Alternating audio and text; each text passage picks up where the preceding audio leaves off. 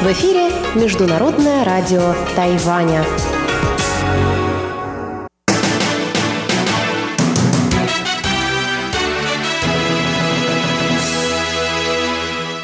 Добрый день, дорогие радиослушатели! В эфире Международное радио Тайваня и вас из тайбэйской студии приветствует ведущая Ольга Михайлова.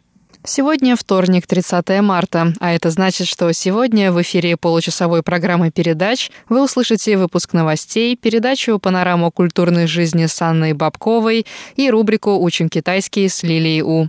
Часовую программу продолжит передача «Нота классики» с Юной Чень и повтор воскресного почтового ящика с Марией Ли. Напоминаю, что слушать нас можно на коротких волнах на частоте 9490 кГц с 11 до 12 UTC и на частоте 5900 кГц с 17 до 17.30 UTC. В любое время вы можете зайти на наш сайт ru.rti.org.tw, где можно прочесть последние новости из Тайваня внимание и послушать выпуски любимых программ прошлых недель. Не забывайте, что это можно сделать и через наше новое удобное приложение для смартфонов RTI To Go, которое можно скачать бесплатно в магазинах приложений Apple Store и Google Play. А теперь к последним новостям вторника.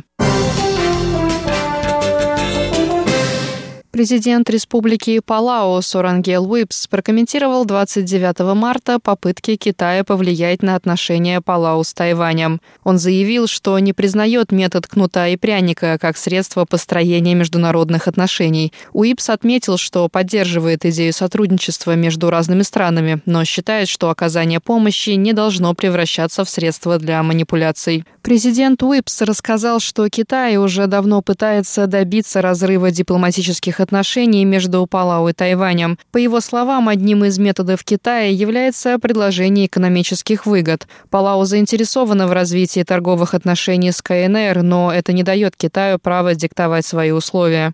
Сурангел Уипс напомнил об опыте туристического сотрудничества с Китаем, когда за один год Палау посетили более 100 тысяч китайских туристов. Уипс отметил, что это оказало положительное влияние на экономику его страны. Однако на следующий год Китай запретил рейсы на Палау. По словам Уипса, подобные политические игры не имеют привлекательности для Палау и могут иметь лишь негативные последствия. «Ты не будешь бить свою жену, чтобы показать, что ты ее любишь», — сказал Уипс. Президент Республики Палау Сурангел Уипс прибыл на Тайвань 28 марта в сопровождении посла США в Палау Джона Хеннесси Ниланда. Его визит связан с открытием туристического коридора между Тайванем и Палау, который сократит ограничения при передвижении между двумя странами. Это первый визит президента Палау на Тайвань и первый международный визит главы государства на Тайвань с начала пандемии.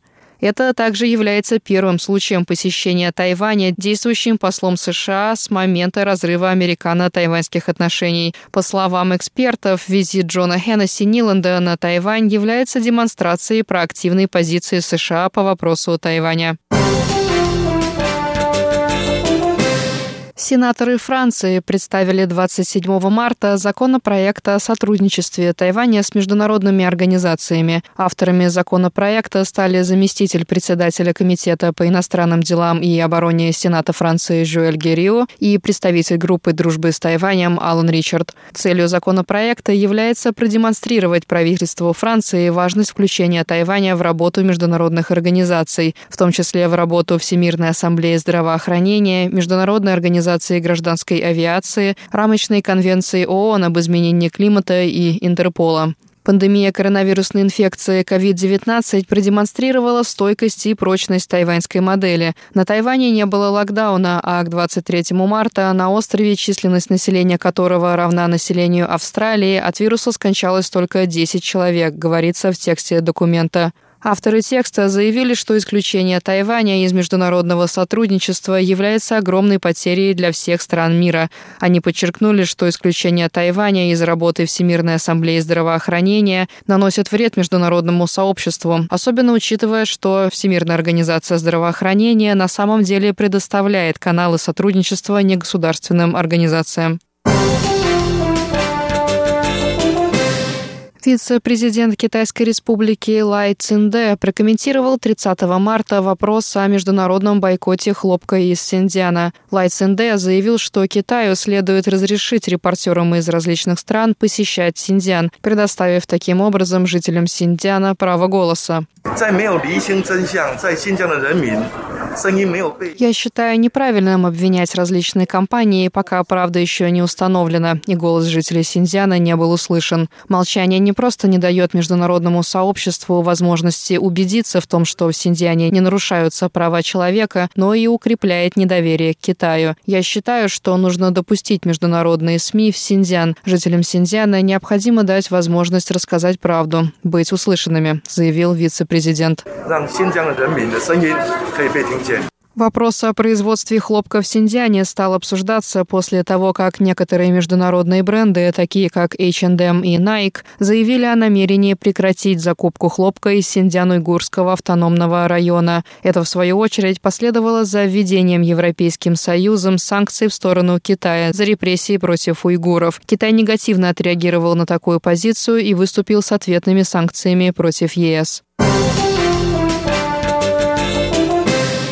Министр здравоохранения и социального обеспечения Чен Шиджун рассказал 29 марта, что Тайвань продолжает вести переговоры с немецкой компанией BioNTech о закупке вакцины Pfizer. Однако вероятность заключения сделки снижается. Министр рассказал, что из-за увеличения мирового спроса на вакцину и с возникновением трудностей в производственном процессе BioNTech вынужден отложить сроки поставки вакцины на Тайвань. Чен Шиджун отметил, что сроки возможной поставки не выглядят для Тайваня удовлетворительными. Если сроки поставки отодвинутся на несколько месяцев, Тайваню придется отказаться от сотрудничества с BioNTech.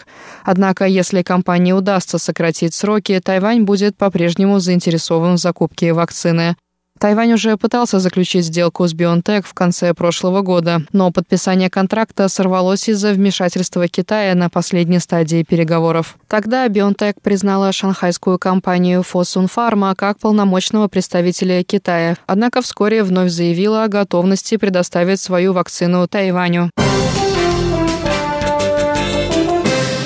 На этом новости вторника, 30 марта, подошли к концу. Для вас их подготовила и провела ведущая русской службы МРТ Ольга Михайлова. Далее вы услышите тематические передачи вторника. Передачу «Панорама культурной жизни» с Анной Бабковой, рубрику «Учим китайский» с Лилией У, ноту классики с Юной Чень и повтор воскресного почтового ящика с Марией Ли. Оставайтесь на наших волнах.